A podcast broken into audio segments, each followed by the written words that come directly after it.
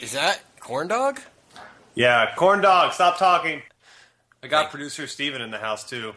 Oh, what up? What's up? What are you doing, man? I'm listening in. I'm going to try to find out if I'm going to see this Pines in the Woods movie or not. Is it anything like The Notebook? Close. Ladies and gentlemen, brew yourselves a cup of tea. I am Kent Garrison. And I'm Richard Barton. And this is Mad About. Movie. You sound insane. You realize that? Yeah. The whole world gone crazy. It's showtime. Mad About Movies is a one hour long conversation concerning all things cinematic. First half of the show, we discuss movie news, movie rumors, and movie rumblings, and talk about what's currently piquing our interest in Hollywood. And for the second half of the show, we go over our chosen movie of the week, and we give you guys our review. But be warned, we will go over detailed plot spoilers. As an added bonus, please stay tuned to the end of each episode for our weekly recommends, in which we each suggest something that you guys need to check out as soon as you can. Um, if you haven't seen the movie of the week, um, listen to the first of the episode, listen to the end of the episode, and um, get caught up on what's currently happening in the world of cinema. Richard, this week we are focusing our efforts on what? The place beyond the pines. Romina here? Who's that guy? He's yours. What gonna tell me? I heard from you in over a year. You just took off. My son and I should be around him. I wasn't around my dad. Look the way I turned out. How are you going to take care of us? I can't think of another line of work that I'd rather be in. You're so smart. You can do anything you want. Just don't understand why you're doing this. I'm a cop, Jet. You got a kid? You want to provide for that kid? You got to do that using your skill set. And your skill set? Shazam. That was weird. It was weird not having Brian here. That It was was kind of like the gap in between us. You know what? It wasn't. It wasn't that weird um, when you weren't here. Um, Yeah. Brian and I didn't find it weird at all, actually. But it is a little weird without Brian. Uh, no, I'm just kidding. Uh, yeah, you had to miss a couple episodes, and uh, why don't Brian, uh, Richard? Why don't you go ahead and uh, spill the news to the audience? Brian has has welcomed his first child into the world, Yes. Cooper. Congratulations to Brian and his lovely wife. Um, Yes, Brian and Lindsay. Lindsay for Gill. for the birth of their first child. We couldn't be thrilled. We can't wait to hang out with the guy. We can't wait to watch Star Wars with him in a couple years, right? and MacGruber. And MacGruber. Well, that's a couple weeks. I'm gonna let the Yeah. kid have a couple weeks and then and then in, intro him into MacGruber. Yeah. So um, So anyway, he- I want to say um, hello, Cooper. Uh, you'll probably listen to this someday, and you're only a few days old right now. Yep. And the world is a scary, scary place, but you're in good hands because And you I- have Kent and Richard as your godparents, yep, together, God co co Godfathers. co god uncles. How about that? Yep. Oh, I love it. Love it. and you you you may be named Cooper, but I'm just going to explain to you now. Fast and Furious Six comes out in two weeks, less than two weeks. So I'm just going to call you Dom. Yeah. So if you're if you're wondering why I call you Dom in in seven eight years, this is why. I'm just going to refer you to this episode. yes. Exactly. Hey hey, I, I know why I know why Brian's gone tonight Why? because he's hanging with Mr. Cooper. Oh. I see what you did there. classic, classic show. By the way, what happened to Mr. Cooper? Uh, I don't know. no idea. Um, Didn't didn't catch that finale. Uh, Richard, go ahead and uh, get us started off with a little bit of movie news. movie news. Well, we have to always start off with. Um, I am to a lesser extent, but still to a certain extent, a Star Wars nerd. Uh, you and Brian certainly take the cake on that front more than I. Not so much Sure. nerd, but just an enthusiasm. But uh, John Williams, J.J. Abrams has officially put it out there that he would like John Williams to score the new Star Wars movie.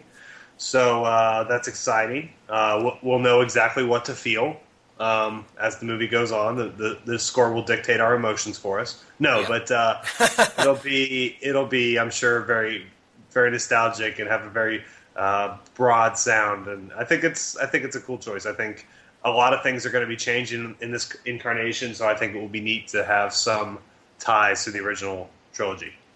Yeah, it is kind of hard to imagine Star Wars without John Williams. I mean, John Williams is such a part of, of Star Wars. I mean, they're one and the same at, at this point, really.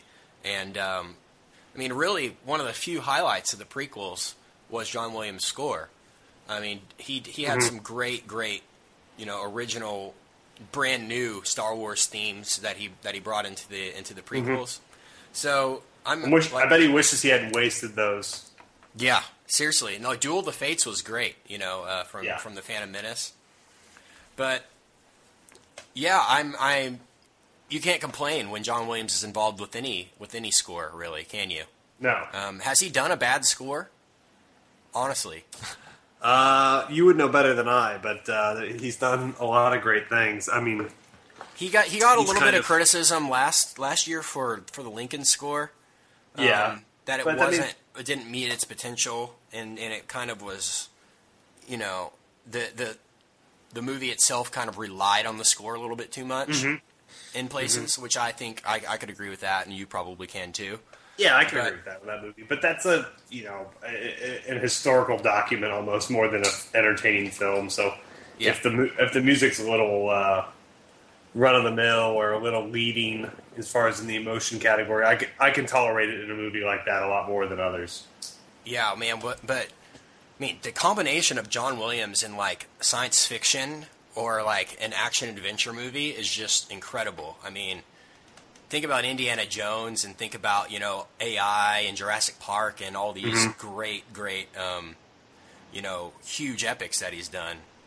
And um, so yeah, like you said, I hope he brings a little bit of that that energy that he that he put into the prequels to to Episode Seven and uh, but hopefully we get some familiar you know familiar themes so you know i'm sure we'll have the original fanfare at the beginning but you know after that it's it's it's going to be interesting you know he contrary to most most people think he didn't even have the uh, you know the dark side theme until the empire strikes back you know the darth vader theme. And that's you Mhm. know one of the most famous star wars songs. So it seems like he's got all these you know great great themes built up in his head for these for these movies you know and he's probably been been well informed as far as what what is going to be happening in the new movie. So he's probably already you know talked to JJ about it and um, the combination like like I was saying about you know how he's worked with Spielberg a lot in the past George Lucas you know that's pretty much all he works with. He does he does some some smaller films here and there.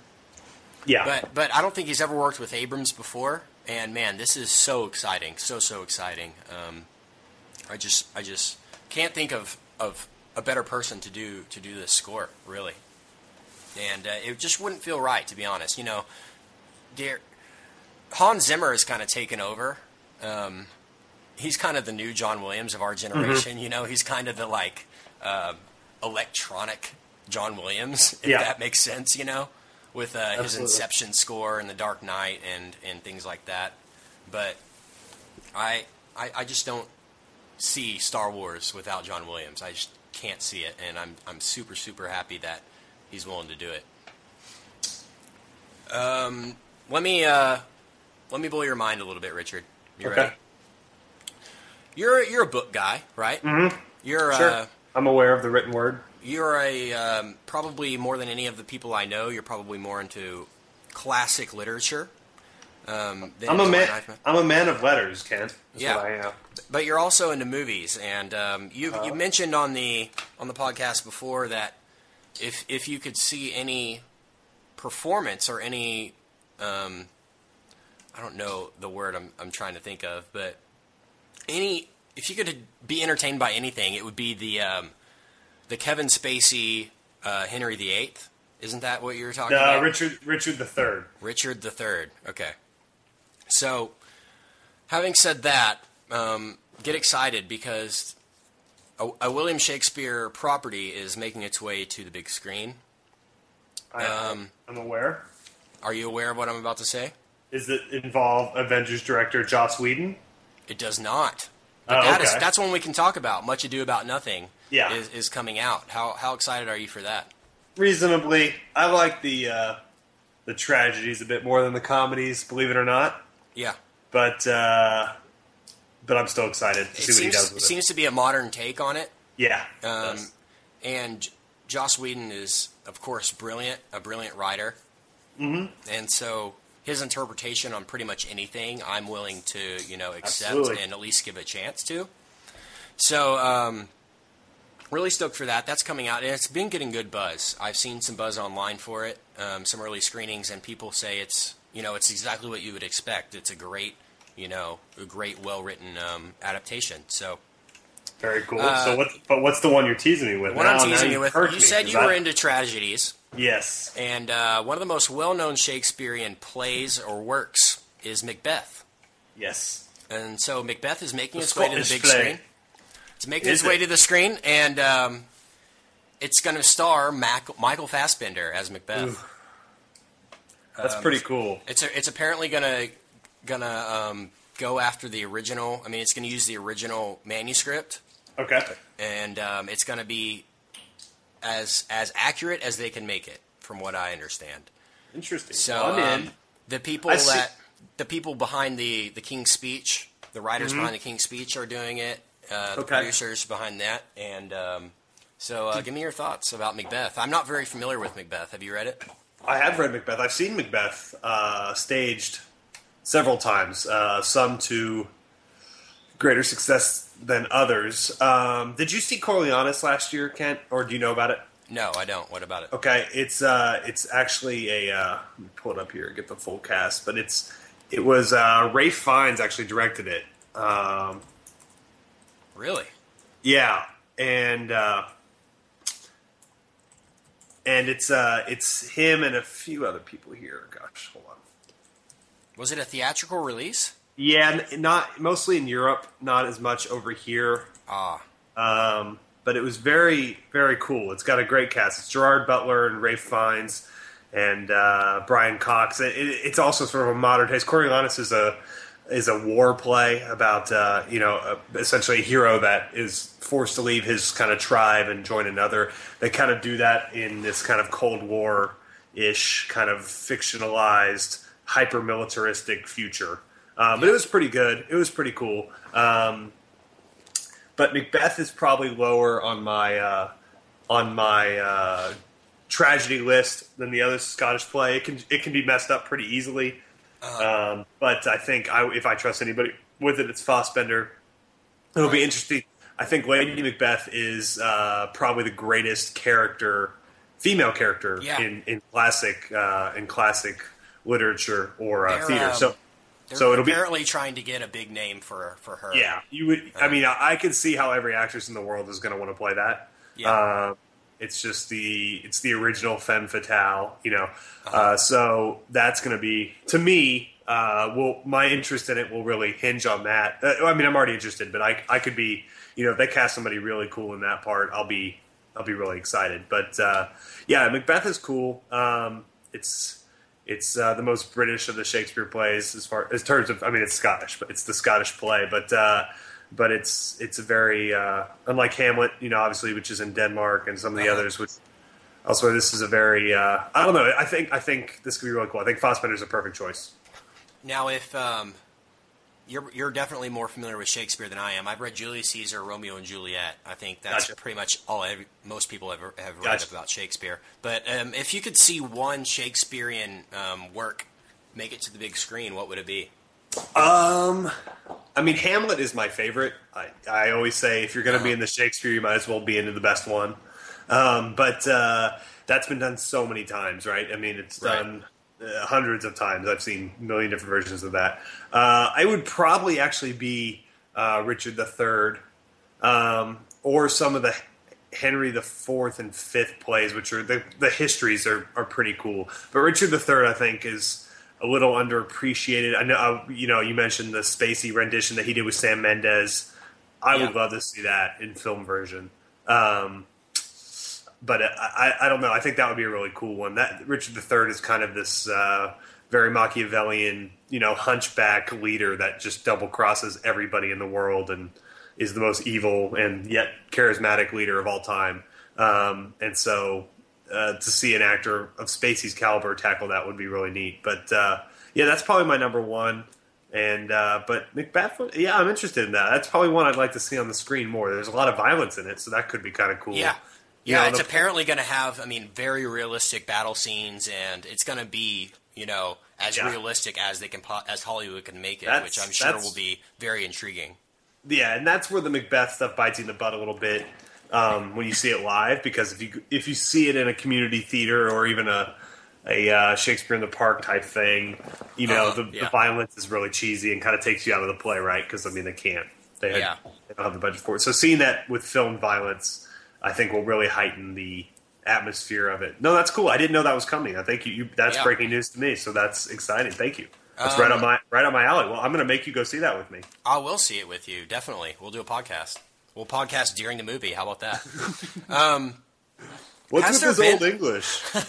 has there been a um, a Shakespearean work that's been done good cinematically? I mean, Yeah, in the your Criterion. opinion? You can find on Criterion the Olivier Shakespeare set, which Oh, is okay. uh, Laurence Olivier doing Richard III, Hamlet, and I think he did like Henry IV or something. I don't know. There's a few different plays he did. Those are pretty good. Uh, I actually think the the Mel Gibson Hamlet is terrible, but the Kenneth Branagh was pretty good. And then um, the Kenneth Branagh also he's done a few decent ones. Each one gets worse than the last, but he did Macbeth too, I believe. But his Hamlet's pretty good. And then he did a uh, I think Much Ado About Nothing, uh, or no, or yeah, Much Ado About Nothing. That was good just for him and uh, uh, Emma Thompson had really were two very good actors in that. So it can be done. Um, Branagh kind of made that his thing during the '90s to do Shakespeare and keep the original tense and all that. There's a really bad Ethan Hawke Hamlet, uh, which is like grunge rock Hamlet. Uh, that one's pretty bad. I don't think There's- really bad and Ethan Hawke go in the same sentence really together. I don't think he's ever done a wrong a, a bad movie, has he? That one's a little rough. There's a really cool one that I've, I haven't seen the whole thing, um, but uh, there's a cool. Who's the guy? He played Doctor Who. Not he's not the most recent Who, but the one before. David Um, Tennant. David Tennant did a Hamlet. That's apparent. I've only seen about 20 minutes of, but it's really cool. Uh, Yeah, you can great. YouTube. You can YouTube his um, "To Be or Not to Be" speech. If you know, everyone knows that speech, Right. Uh, and YouTube his version of that from that rendition is very cool. Uh, and you can go through that and watch that. Kent, go do and do that in the next couple days. Just do that I from from that David Tennant. Do it from the Kenneth Branagh, and see if you can find the Laurence Olivier one on YouTube, and just kind of compare the three. And uh, that might be an interesting I nerd will. exercise and I'll you. try to read Macbeth before this movie comes out. I mean, it's Sure. everyone needs to read Shakespeare. I mean, I uh, applaud you for you know doing that. And I had a uh, I had a really good Shakespeare professor. She was actually from Belgium, and you know, in the Right. liberal arts, you tend to take on the passions of your teachers. If you have a teacher that's good and passionate about something, you will find yourself to be passionate and good at it. Um, and I just got lucky and had an incredible uh, Shakespeare professor when I was in college, and uh, it's really life changing stuff. You know, Karl Rove is a uh, a infamous and famous uh, political operative. He ran uh, two of the both the Bush presidential campaigns, and he never took a political science class. And he actually never graduated from college. And they said, "Well, how did you know how to do all these sort of operative things uh, without ever taking a political science class?" And he said, "My sophomore year in college, I took a Shakespeare class, and that taught me everything I ever needed to know." nice. And so, uh, you, I mean, there's a lot of, you know, it's all power management. These every play, whether they're a romance or a tragedy or a history, it's all about that shift in power and what that dynamic means, and uh, and you can learn a ton from it. well, we have Shakespeare to thank for the word swag. So Yep. yeah. thank That's- you, Bill, wherever yeah. you are. Uh, let's move on. I want to I want to share this with you. A little bit of breaking news. This broke last week, and I meant to bring it up on last week's podcast, but um, uh, we ran out of time. So here it is. Uh, the Daredevil rights have reverted back to Marvel. I saw that. So, um, what are your thoughts on Daredevil as a character? And have you seen the first movie? And um, give me your thoughts. Well, this is where you're going to have to lead the discussion. I've seen the first movie, the Ben Affleck one. It's awful. The director's cut slightly better.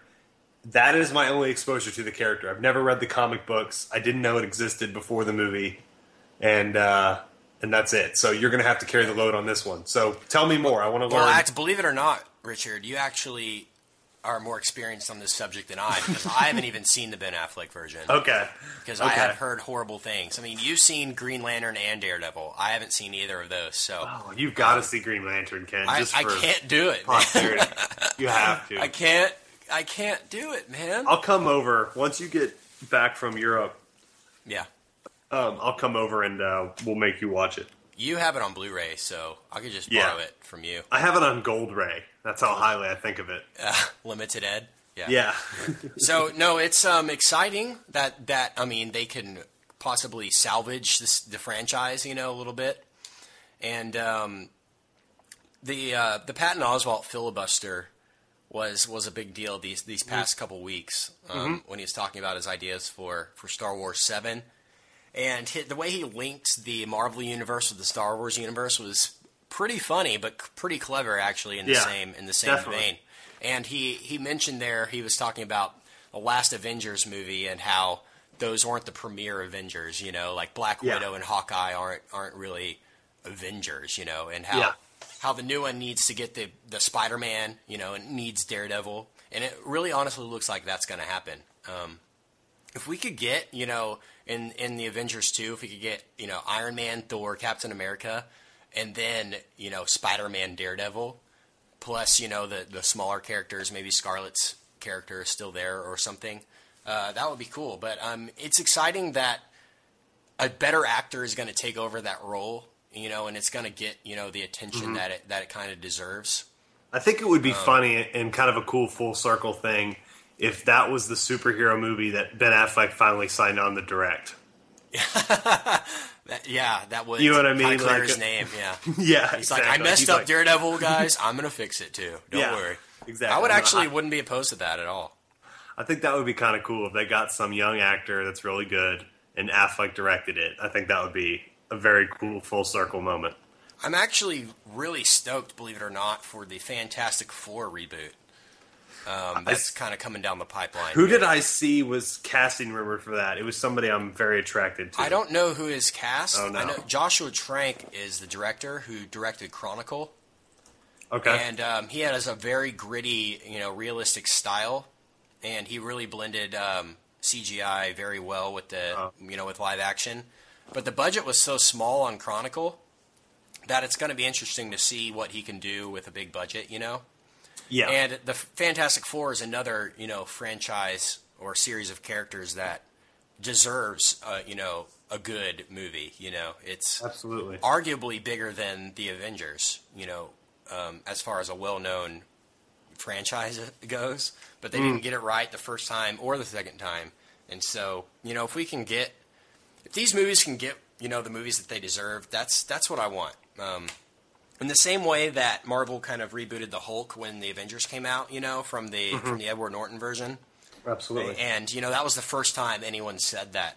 Wow, finally they did it right. You know what I'm Mhm. saying? Um, I think we're going to get that with Daredevil, and it's an intriguing, intriguing movie um, and concept. So that's good news, and maybe hopefully Joss Whedon gets his hands on it a little bit, gets um, gets it you know headed in the right direction. And um, these Marvel movies coming out, man, I'm so excited for all of them. You know, it's they're they're doing all the right things. Um, they really haven't let me down.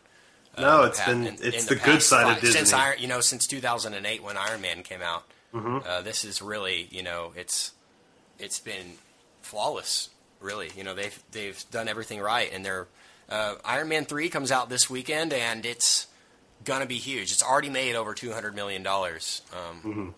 Overseas, so it's gonna be huge, and um, and yeah, bright bright future for for Marvel. Um, anything else you want to mention for movie news, Richard?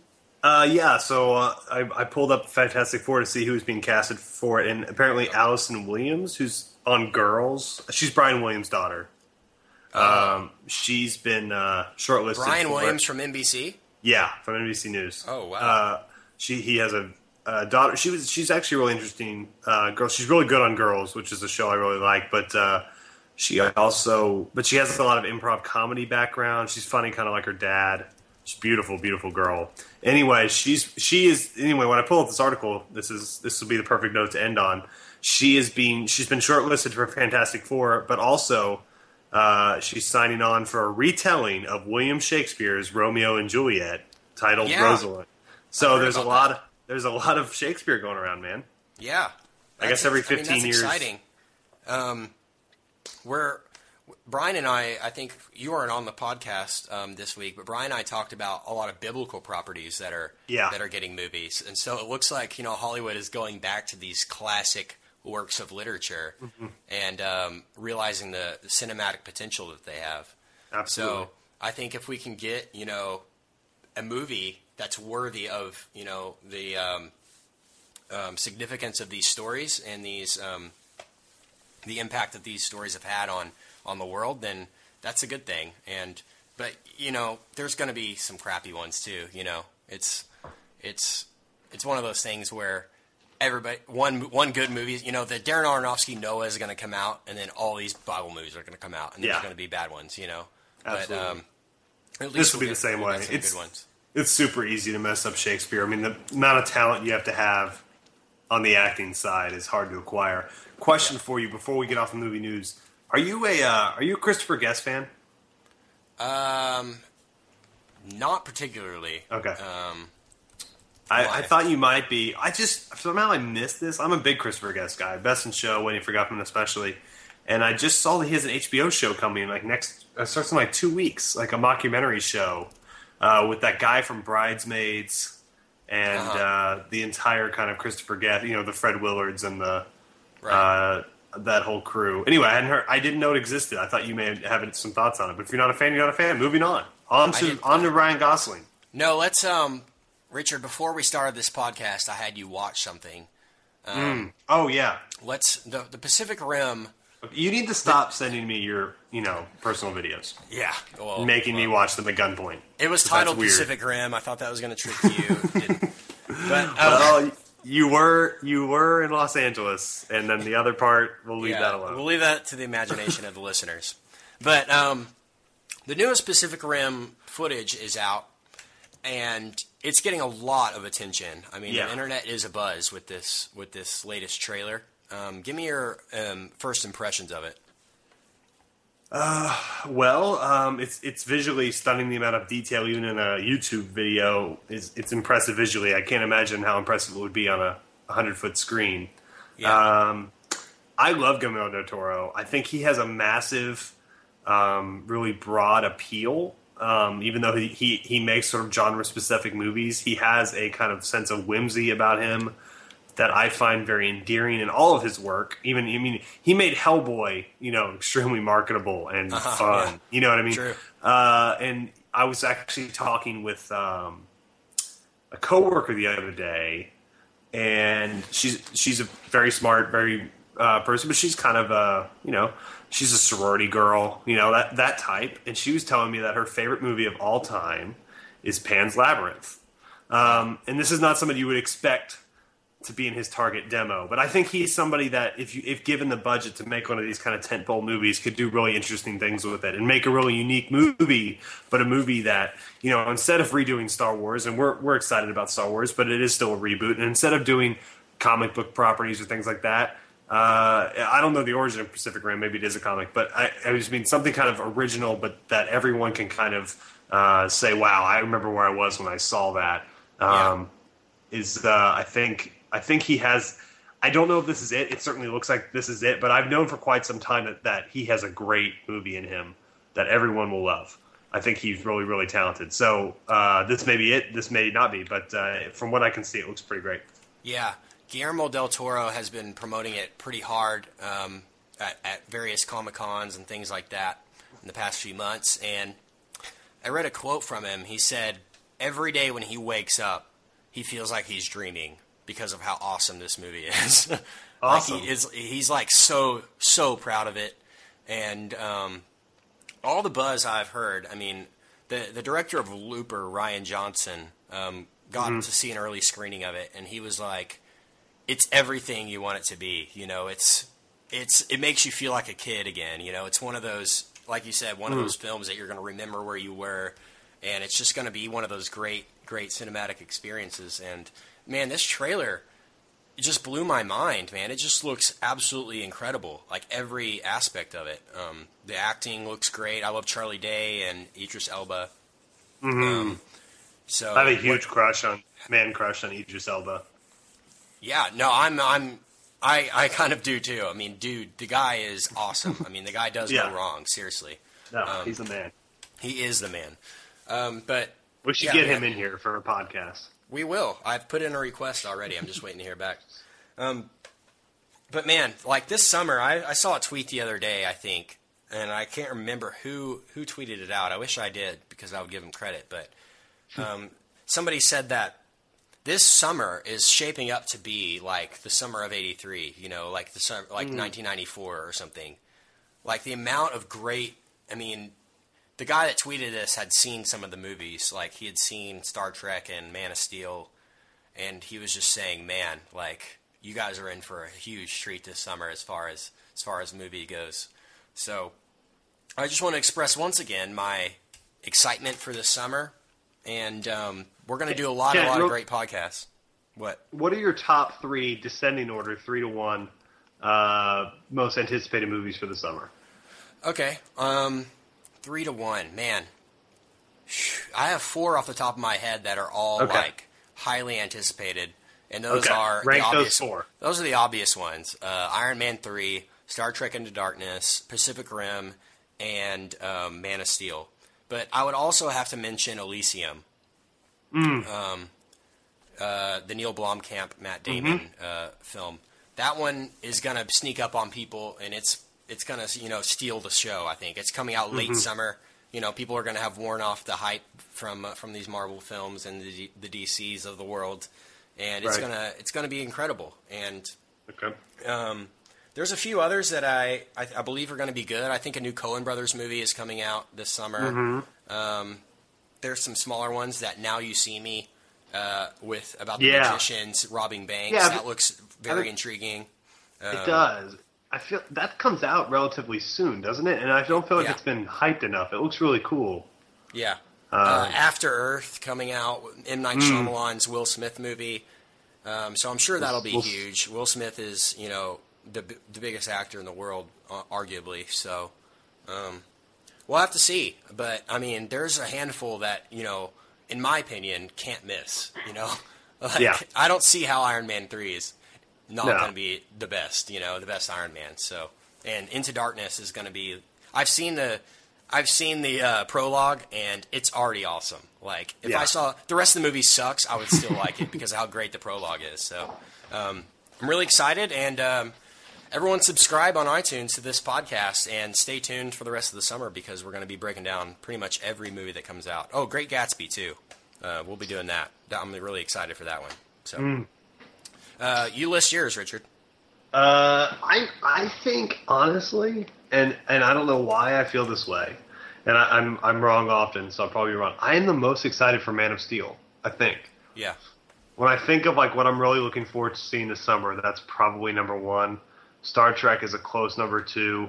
Uh, Pacific Rim, and then uh, Iron Man. he- Here's why I'm not anticipating it as much. I kind of know it's going to be great. I know what it is. I kind of know what I'm in for. Yeah. Um, and I, I'm, I, I don't doubt that I'll love it. And I may love it more than all the other movies. But Pacific Rim and Man of Steel, um, I, I Yeah, expect there's a kind like, of gray there's a lot of, there. Yeah. Exactly, and, and especially with Man of Steel, there's a lot of mystery there as to what even the, the narrative is. So I, I, I'm most kind of excited to see that, if that makes some sense. Makes sense because it's kind of an unveiling, if you will. Whereas Iron Man 3 Uh-huh. is kind of, I know, uh, even though it's obviously a change in tone, I, I know Robert Downey Jr. is going to be great, and the effects are going to be cool, and Ben Kingsley's awesome, and I just kind of know. I, I don't know, but so Man of Steel is my number one.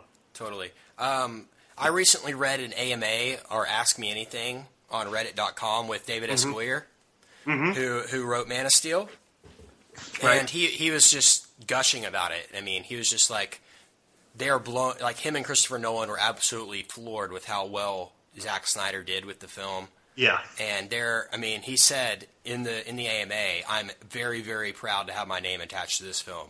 So, I mean, Yeah.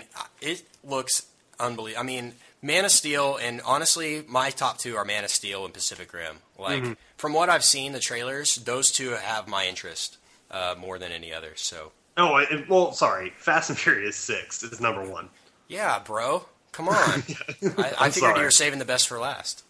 That is what I'm honestly, in my heart of hearts, the most excited to, to experience. So Yeah. I apologize. I'm I'm excited too. I really am. Yeah, you're coming with us, right? Are we midnight in that? Oh, Or are you going to be out of Yeah. town? No, I'll Will be you be here. in town? guys. For, okay, we'll we'll do that together. Hey, what's up, ma'am fam? Kent here. And yes, if you're hearing from me, you know it's time to talk about Blue Apron. If you haven't tried out Blue Apron by now, what the heck are you even doing?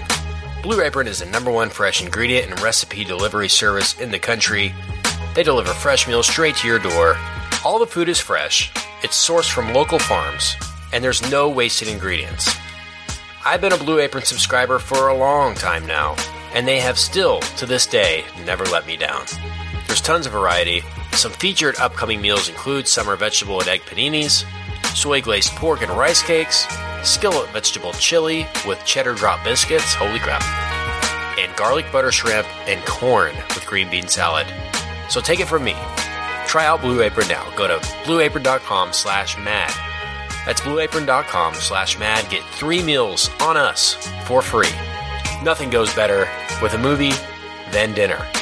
So check out Blue Apron, blueapron.com slash mad. Blue Apron, a better way to cook.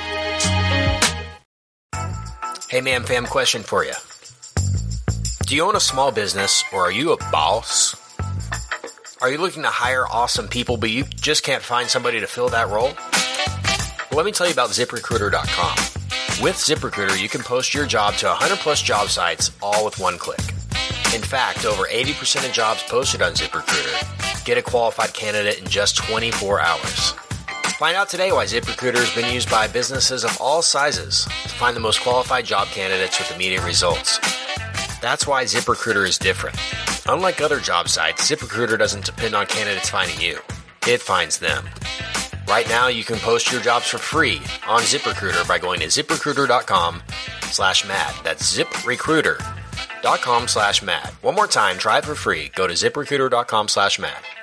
Thanks to ZipRecruiter for supporting this episode of the Mad About Movies podcast. We'll do it. Uh, let's move on, shall we? Let's talk about the place beyond the pines. This is your problem. This is our problem, and I'm bringing it to your attention because that's what I should do. I want to do two in one day. I'm not gonna let you bring us both down. There's a way out of this. You're not going to like it. All right, Richard, let's talk about this movie. Um, like you said, I just saw the film. I just got out of it about 30 minutes ago, actually. So um, I'll let you take over as host for now. Okay. Yeah, I'll, I'll interview about it, and then you can get to my thoughts because I saw the movie yesterday, so they're not as fresh as I just drop everything in my room. So, your initial thought? I, I thought that it was a pretty interesting um, movie in that it has kind of, it's almost three separate movies in one. Right. It has kind of three different protagonists, right? I mean, Right. you, uh, we'll talk spoilers later, but for certain reasons, certain characters don't exist all the way through the movie. Uh-huh. Um, what was your thought? It's kind of a jarring. It's kind of yeah, like you. I mean, definitely a good word to to describe it is jarring. Um, honestly, man, like I had no clue what this movie was about when I went into it. Yeah, me either. Um, I had heard good things, but I, on purpose, I didn't, you know, research the plot at all. Um, I didn't really know who was in it besides Gosling and Cooper. Um, Honestly, I didn't even know Bradley Cooper was in it when I went and saw it. yeah, um, pleasant surprise. It's uh, very good casting, and, Mm-hmm. and man, this this is just such an intriguing, intriguing movie for so many so many reasons.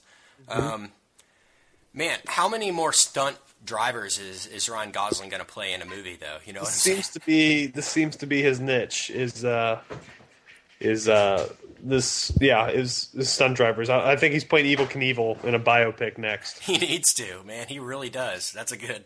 That's actually a great idea. Um, but the the beginning of the film is very similar to Drive. Um, the opening of the movie, especially, um, there's the opening scene is is one continuous shot, kind of following um, following Ryan Gosling's character as he um, gets on a motorcycle and, and does a, a motorcycle stunt show. The way it's shot is very similar to Drive. Um, Ryan Gosling really knows how to act with the back of his head more than any actor I've seen. Maybe Daniel Day Lewis, um, arguably in Yeah. Lincoln. He, he did some great great back of head acting. He's the best. I mean, when you Yeah. want back of head acting, you call in Gosling. yeah. He's a pro. But but on on on a serious note, man, he he is just absolutely great in this movie. Um, for the short time he's in it, um, Yeah. I think we can um, go into spoiler territory now. Uh, go see the movie; it's great. Uh, I'll just say that if you want to stop listening now. But um, uh, it was quite jarring. Um, the the actual plot of the movie was very very intriguing. Um, I love love love bank robbery. Any movie involving any kind of heist or bank robbery is just you know sign me up. Um, Oceans, the Ocean series is some of my one of my favorite you know series of, of films in a long time. I love the bank job. So did I.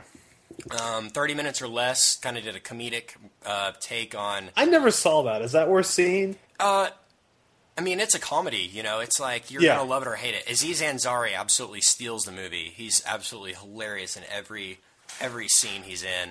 Um, the, like I said, the uh, the idea it was great for for 30 minutes or less. It's um, the the plot is basically you know a guy gets a bomb strapped to him and he has to rob a bank within 30 minutes. It's based off a true story, but it's a very intriguing storyline. So um, I'd recommend it if you like you know just you know decent comedies. But Okay. um, having said that, any anything involving a bank robbery, I'm definitely on board with. And the the uh, first hour Aside this- from, we should we should say though, with the disclaimer, except for actual bank robbery, you're not on board with that. I'm not necessarily gonna, you know, I've dabbled, you know, um, but man, the, the first hour of this movie is absolutely great. Um, it's basically an action movie for the first hour. Um, it, the way it, they they follow Ryan Gosling around while he's robbing these banks is just absolutely breathtaking. Um, I was, you know, stunned really with with how those were shot and the way they followed the motorcycle around. What were your thoughts on on the bank robbery uh, sequences? Uh, They were they were excellent. Um, among the coolest I've ever seen. Yeah. Uh, I was I'm actually IMDbing this director right now because I'm curious. Has he made anything else? He made a of- movie called Blue Valentine. Um, Oh, yeah, I haven't Gosling. seen. With I have Gosling. seen that movie. Yeah, and uh, How is and, that? It's it's very good. It is very good. It's super depressing. Um, Michelle Williams is unbelievable in that movie. Uh, I don't, if you've ever, you, you know, Ryan Gosling's a pretty charismatic, interesting performer. Uh, he he gets totally outshined in that movie. Michelle Williams is unbelievable. One of the one of the best uh, roles I've I've seen in the last ten years. yeah. Um, no, that's that's an excellent movie, and, and I can see those similarities now. He he he shoots things in an interesting way. Um, Definitely. He, he's he's he's he's good. I'll be interested to see what he does next. No, this movie had really exciting, like you said, almost POV, you know, Yeah. uh, scenes. Um, in in really set it out visually, and then narratively, I thought it was interesting.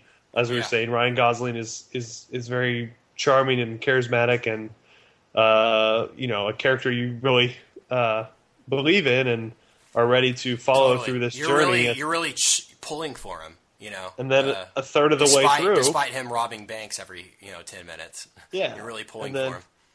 a third of the way in, boom goes the dynamite, and Right. uh, out the window goes uh, goes Yeah. Ryan Gosling, ne'er to be seen again. Let's talk about um, Bradley Cooper.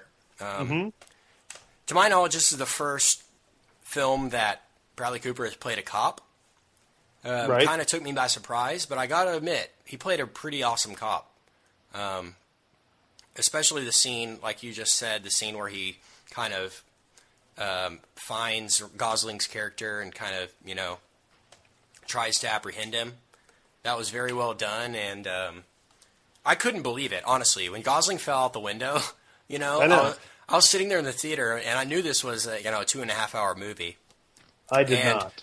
And, and when it happened, I was like, "You got to be kidding me right now," because I was so in, engulfed in like Yeah. the bank robbing. I was like, "Don't tell me the rest of this movie is not going to have any more bank robbing," you know, because it was done so well. Um, but uh, I got to admit, Bradley Cooper does a great job of of, of carrying the movie um, in in Gosling's absence. It's kind of like you said, this movie has kind of three protagonists in the fact that Gosling in the first third of the movie is the protagonist, and the audience is really, really sympathizes with him, um, and and you really get a sense of his motivation. And after that, um, I'd say Bradley Cooper would be the best example of arguably, you know, protagonist, antagonist all in one. You know, you're kind of Yeah. pulling for him to do the right thing, but you don't really ever get the sense that he will do the right thing. You know, um, even though he he does. Um, tell me, uh, tell me about um, the whole um, plot line with, with Cooper and the and the police. Yeah, it, it was interesting. So he he becomes a sort of hero when he kills Gosling, and then is is conflicted in the attention that it gives him. He's also wounded, uh, so in his time of leave, becomes more and more of a hero, and then uh, kind of finds himself. Is, is he he? They keep telling him he should be a lawyer. Does he have a law degree? The I, way don't, the I don't think he does. I the think movie's weird because they're like, you should just be a district attorney, and I was like, well, you can't just. I mean, like, you can't just do that. I don't think he has a law degree. Remember um, when he's talking to uh, Bruce Greenwood's character? He Yeah. says, "I want to be assistant DA, and I want to pass my bar exam."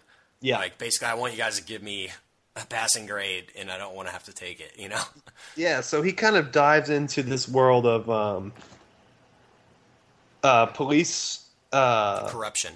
corruption, uh, both as a witness to, and then oft- oftentimes a uh, a participant therein, and, and and it kind of launches his uh, his career, and uh, from there, you know, we get to watch this very conflicted character. You know, wh- while Gosling's character was conflicted um, in the civilian ranks, we get to watch someone be kind of conflicted within the uh, ranks of police and then you know law enforcement in general. Interesting character. Didn't like. Didn't find him as captivating. Although I, I do like uh, Cooper a lot. Uh, I didn't find him as captivating as Gosling's character. Definitely not. Um, could have used more Gosling. Could have used less Yeah. Cooper. Even though I don't think it was his fault. It's just sort of the way it was written. I was and then- hoping, honestly, that Gosling was going to come back. You know, like he wasn't dead or something. I, I, I was just a Right. a fanboy's dream, but um, it didn't. It didn't happen. No, and uh, and and then I, I really didn't care for the um, the kind of their two sons coming together. Yeah. Um, did I thought? Oh, we did, didn't discuss we, Eva Mendes and Yeah. whoever played Kofi. Um, I don't know the actor, but we're very good as well. I think Eva Mendes is a pretty good actress. She is. she She's very. You know, you always forget about her until she shows up in a movie, and you're like, "Wow, how great is she?" You know. yeah, she's really good. Um, She Too seems- fast, too furious, Richard. I, I know. Trust me. I know. I've got a I've got the poster in my office. Yeah. um, signed by the entire cast. Uh, Nice. No, but yeah, I, I I just thought that the it was a good movie. I thought it. I lost interest with it every time it went into a new story. Like I was the most interested in Gosling. I was slightly less interested in Cooper, and then I was very much less interested in when their two sons started going to school, which is still tied in with the Cooper storyline, but kind of feels like its own story storyline as well. Yeah. Um, uh, that to me was just kind of boring and, and useless. Yeah. Uh, and doesn't even really serve the purpose to tie everything together because everything's kind of tied together anyway. With the pictures in the wallet and all that stuff, just kind Uh-huh. of cheesy. right. Uh, didn't, didn't care for any of that. But on the whole, I like the movie. Um, but yeah, it just made me want.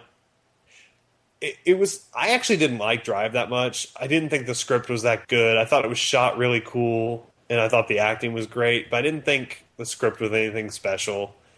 And this is kind of that movie. I think if it had just g- gone, if they had stretched out the Gosling part, could have been like a better version of Drive.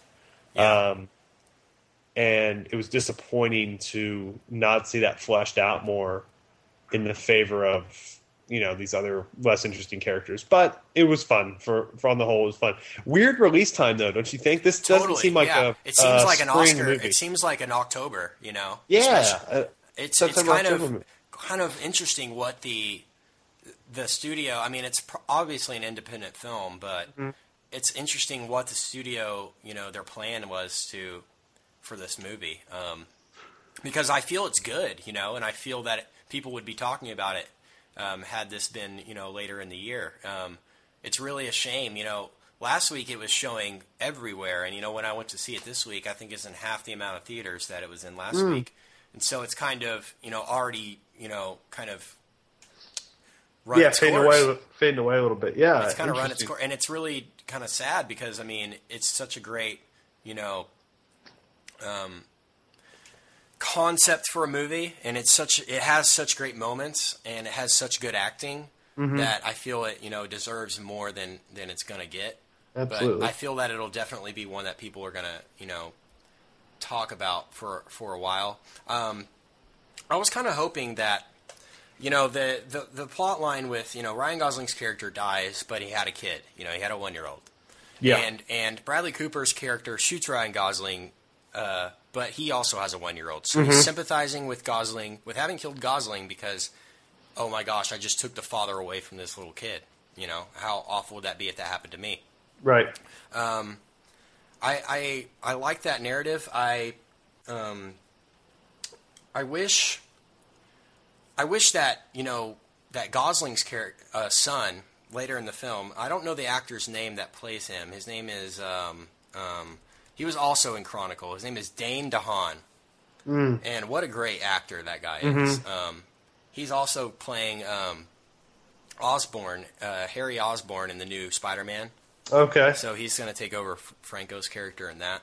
But um, what a great actor he is, and I, I, I really the casting was great there. I mean, he really kind of has that Gosling like outlaw Mhm. vibe to him, and I really hoped that you know the last thirty minutes, you know, the third act, we got um, we got his son. You know, when he buys the motorcycle, we get his son robbing banks. You know what I mean? Yeah.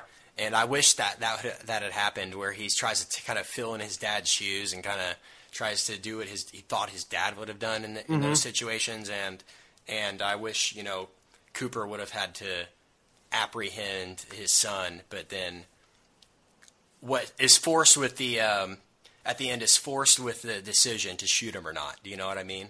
Yes. It's like he's like finding himself in the exact same position he was in at the beginning. And would he do that again if he had the chance? You know. Um, so unfortunately, I didn't direct this film because it might have been a little bit better at the end. I uh, talk to me about the ending. How did you feel that it ended? I felt, you know, I felt it could have gone on longer. Actually, I felt like it really ended kind of prematurely in as far as narratively. Yeah, it, it it was weird because it kind of set everything up for a hyper clean ending, but then it, yeah, it didn't give you that. Yeah. and then it didn't give you that though. It- it- you know, the hardest thing to do in a movie is is to end it satisfactorily, especially when you're you're doing a non-formulaic narrative such as this. So I, mean, I I don't it's it doesn't ruin the movie the ending, but it's not. It does leave sort of a bad taste in your mouth. Um, yeah, it, it, you're right. I mean, you don't get enough. Go- it feels like the middle of this movie is way too big yeah. and the beginning and the end are not nearly big enough. And you're right; it's a two and a half hour movie that you're tired of sitting through, but you still think could be longer. Um, You you, Yeah. you sit through the middle hoping that the end will will have the same energy as the beginning had. Yeah. And it never happens that way. Um, it's just such a shame, man, because Gosling was so good at the beginning, and the, the beginning was so great that Yeah. if they had kept that up longer, maybe even thirty minutes to an hour longer, Mm-hmm. and maybe if Gosling had died prior to the third act, and we only had one act of the kid, you know, Gosling Gosling dies, and then they show you the 15 years later thing, Mhm. you know, and there's not that huge window in between of Cooper, you know, struggling with his feelings and and all that. You know, it turned way too too much into a drama for me Mhm. um, towards the middle, and not enough of the action drama that that it was at the beginning. But man, I can't say enough good things about the beginning of the movie. Um, it made it worth it for me to sit through it um, because of how great it was. And man, in your opinion, Richard, is there any other actor in Hollywood that's that plays a better outlaw than Gosling? You know, No. I mean, he's really like a James Dean type figure now. Yeah, you know, He- absolutely. He, he doesn't even have to say a word. He just kind of stares, you know, head down, looking up, kind of staring in the camera, and he's just so intimidating and um, just so gripping in, in Mhm. all that he does. No, he's he's exceptionally charismatic. Uh, sometimes I think he he uses that as a crutch in Yeah. some performances I've seen, like he knows. Drive being uh, an example of that, where it just relies so much on his charisma and just not on any sort of layered writing. Uh, So, but this movie, I think, uh, really gets gives the best of Gosling, um, and it's always easy to like somebody more um, when you see less of them, right? Uh, and so the, the early death uh, probably makes that character even more compelling and, and That's one. true. And if we got two hours and forty minutes of that character, we we may not like him so much, but. Uh, Yeah. no, point. you're right. He, he, he it was a really, really strong performance from him, and and a very good, really well written character. And uh, the stunts, even yeah, simply his motorcycle stunts, sound were really kind of captivating and they're very cool. Something I hadn't really seen that intimately on on film before. Yeah, you Uh, really get the sense that they were shooting all that for real, you Yeah. and um, and the whole the whole um, part where he's teamed up with the the guy from the place beyond the pines, Mm, and yeah. he's you know the guy's driving the box truck, and they parked it in various locations, you know. That was just so clever, man. That was like Christopher Nolan or something Yeah, or uh, you know, like like it reminded me of the scene in uh, in the Dark Knight where the Joker robs the bank and then the bus busts through the back of the the back of the bank and he drives away. You know, it's just like so slick, so sneaky, so clever. Um, but man, if they had made a whole movie out of just the bank robbing, it would have been interesting. And I mean, it seemed like it seemed like the guy that made this movie was like, all right, I want to make an action movie, but I want to make a drama too. And I really like family dramas too. You know, so it's Yeah. like it literally like you. I mean, you said it best, right? I mean, your first sentence in this in this review, it's really is three movies into one, and it's it could be three movies if it if it wanted to. Um, overall, Richard, what would you grade this movie? I would give it a B minus to a B, somewhere in there. Yeah. Um, what way? What way do you think it, it could be better? I just think it it you know it has a lot of uh, masters to pay. You know, you set up this sort of broad, multi-character protagonist. You know, eh, while while I I will praise the film for working outside of the formulaic, you know, one protagonist, one antagonist. Um, that formula exists for a reason because it's really hard to pull off uh, a movie without it. Uh, so I would have liked to see a more structured movie More, around. a more defined antagonist. Yeah, exactly. Um, Me too.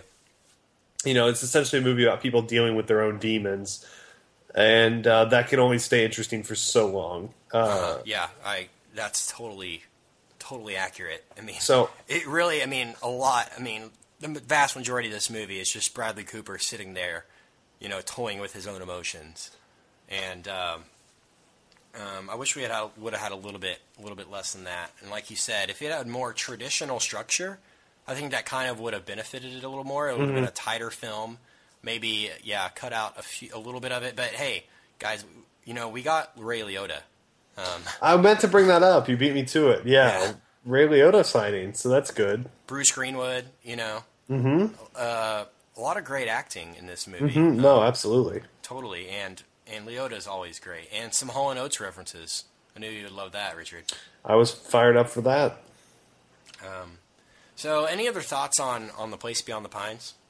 That's all I have. Interesting. Uh, didn't really fit for this time of year. Kind of a our probably our last uh, our last non summer movie for a while that we'll be reviewing. Uh-huh. So kind of worked out well for the podcast to kind of uh, end the uh, you know quiet movie season and, and now let's ramp up you know next week with Iron Man two and get this podcast kicking.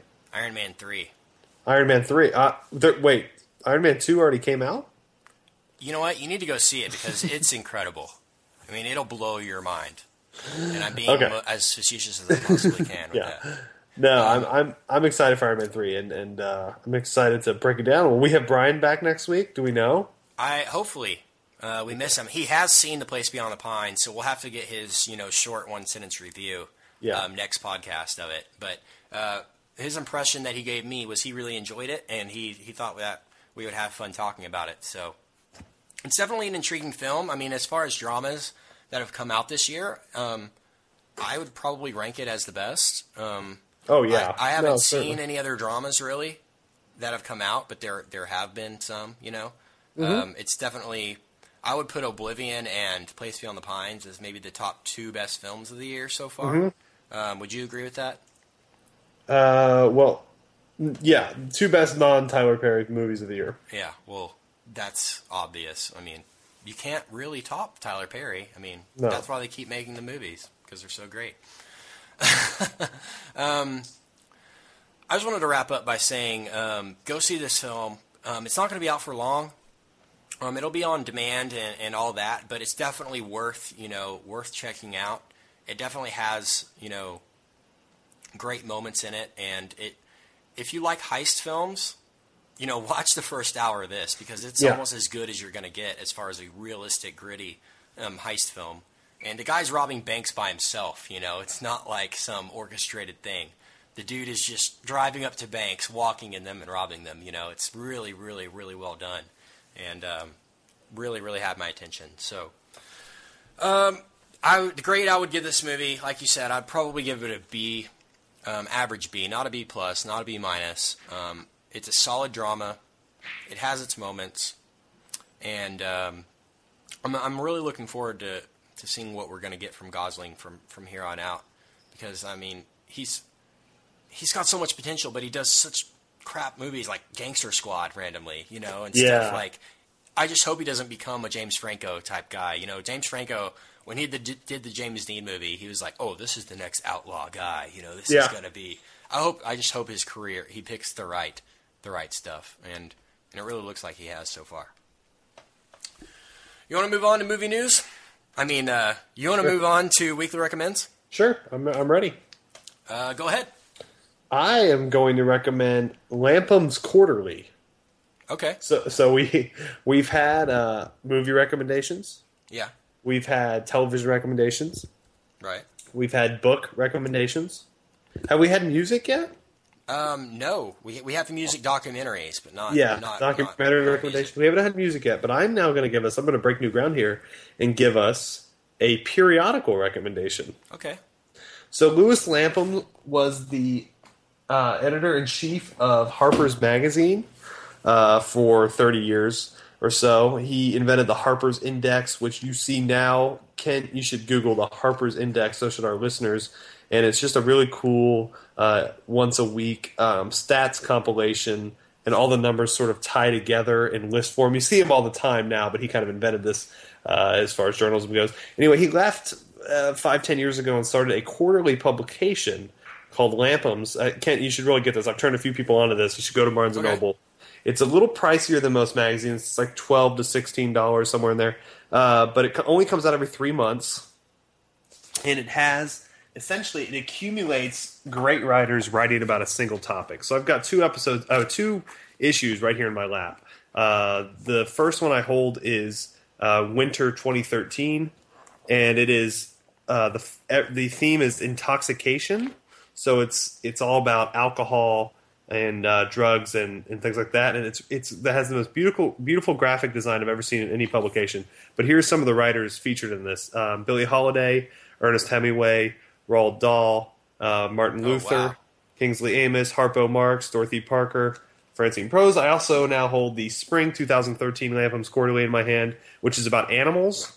And we've got Aesop and Willa Cather, uh, Red, Rudyard Kipling, Ovid. Um, so, I mean, just a lot of really cool historical writing as well as contemporary writing on a single, single topic. Uh, some of it journalistic, some of it fictional, some of it memoir based, and you can just learn all about a single topic um, and, and and read all about it. They have some really cool, and just go to Barnes and Noble and flip through it. I promise you'll be hooked uh, because they the the graphics and everything are, will really pop at you. I think it's the best designed uh, periodical. Great, it's just it's it's great to have on your coffee table for when people come over to your house. You look smart. Yeah, uh, but it's say also they're going to think you're really smart. but you just uh, it's also just great to flip through for five minutes you know every day and uh, read you know one of the pieces in it or just kind of flip through. I probably don't read the whole thing. I probably read if there's 40 pieces in there i probably read 20 of them but it's just kind of cool to have. You, you get a lot out of it. Um, and uh, you get to kind of read these great historical pieces uh, but about a single topic. So you know you get to learn all about animals in a kind of elegant way. So lapham's quarterly l-a-p h-a-m-s quarterly Uh, my favorite my favorite magazine going right now. So there's that. Kent, your recommendation of the week? Uh, yeah. Um, I think I have recommended uh, before uh, this series, but I wanted to mention a specific episode of this series for, for my rec- recommend this week. Um, I've mentioned and we've talked about ESPN's 30 for 30 um, numerous times, I think, on the show. And uh, you and Brian and I are, are huge fans of, of those documentaries. Mhm. And uh, the last one that came out, uh, came on TV, was called Elway to Marino. Mm, yeah. Uh, did you see this? I did. I just saw it the other day, actually. Yeah, and um, last week was the NFL Draft uh, 2013, and um, it's just really, really intriguing um, time in in you know in sports uh, during the draft. Um, seeing where all these players end up and how their careers pan out is really um, you know they can make movies about about all the failures and and mishaps about all that, and they have before. But um, this one focuses on the 1983 draft, I believe, in which um, feature John Elway and Dan Marino. Absolutely. 30th anniversary was was this this past week. So That's right. That's historic right. draft. Yeah. As well as Um, Jim Kelly and a few other people were in that Jim draft. Kelly, draft. right? And so, um, basically, Dan Marino was rated as number one going into the draft. Um, everyone thought he was going to be the number one pick. Um, ended up being John Elway, who um, at the time was drafted by the Baltimore Colts, who were at the time going through a lot of management trouble and ownership trouble. Um, and eventually moved to Indianapolis a year or two later. Um, so John Elway refused to play for them, and it, and it talks about um, it talks about why he refused to play for them, where he ended up, how he ended up there. But it really talks about also Dan Marino falling so so back in the draft. I mean, he was, I believe, the sixth quarterback taken in that draft. Wow. um, which is unbelievable to think about, Mhm. um, considering he he leads the NFL in all time touchdowns and passing yards. So. Yes. Um, it, it just talks about, I mean, all the teams that he was going to go with. I mean, um, we're Dallas Cowboys fans. Um, I'm currently working with the Cowboys, and it would have been interesting had he had he been on the Cowboys back in the 1980s. Um, you don't know ha- if they ha- would have won any Super Bowls. You know, they won three Super Bowls in the 90s. Probably wouldn't have won any because Marino, you know, of course, is well known for not winning a Super Bowl, perhaps being the best quarterback of all time that ever won a Super Bowl. But it is um, very, very good documentary. If you're into football and who, what American isn't, um, definitely check it out. Um, you can, I believe, watch them on the website. But ESPN has done a really great job of, of adding these 30 for 30 documentaries to Netflix, you know, within weeks of, of them coming out. And so the latest ones that have come out, you know, I, you don't know Bo. Did you see that one? Absolutely. About Bo That's, Jackson? that might be my favorite one, 30 for 30. Yeah, that one just recently came out on Netflix, and so I would recommend that one as well. Uh, but check out Elway to Marino. It's about an hour and a half long, so I mean it's a full movie, um, but it's very very well done. I mean I, these thirty for thirties are just so great. Oh, I really hope they never never stop making them. Um, so props to Bill Simmons for for getting that started, and shout out Absolutely. to him because I know he's a listener. He is a listener. He's been in my car, man. He has. So he's got to listen to our pod. He likes Starbucks apparently. Yeah, and ATM machines. I've done both with him. Nice. Um, anything else you want to mention, Richard, before we get out of here? Uh, no, that's all. Thanks for listening, Brian. We can't. If you're listening, we can't wait to have you back. And uh, for our listeners that are big Brian Gill fans, we we appreciate you uh, putting up with us.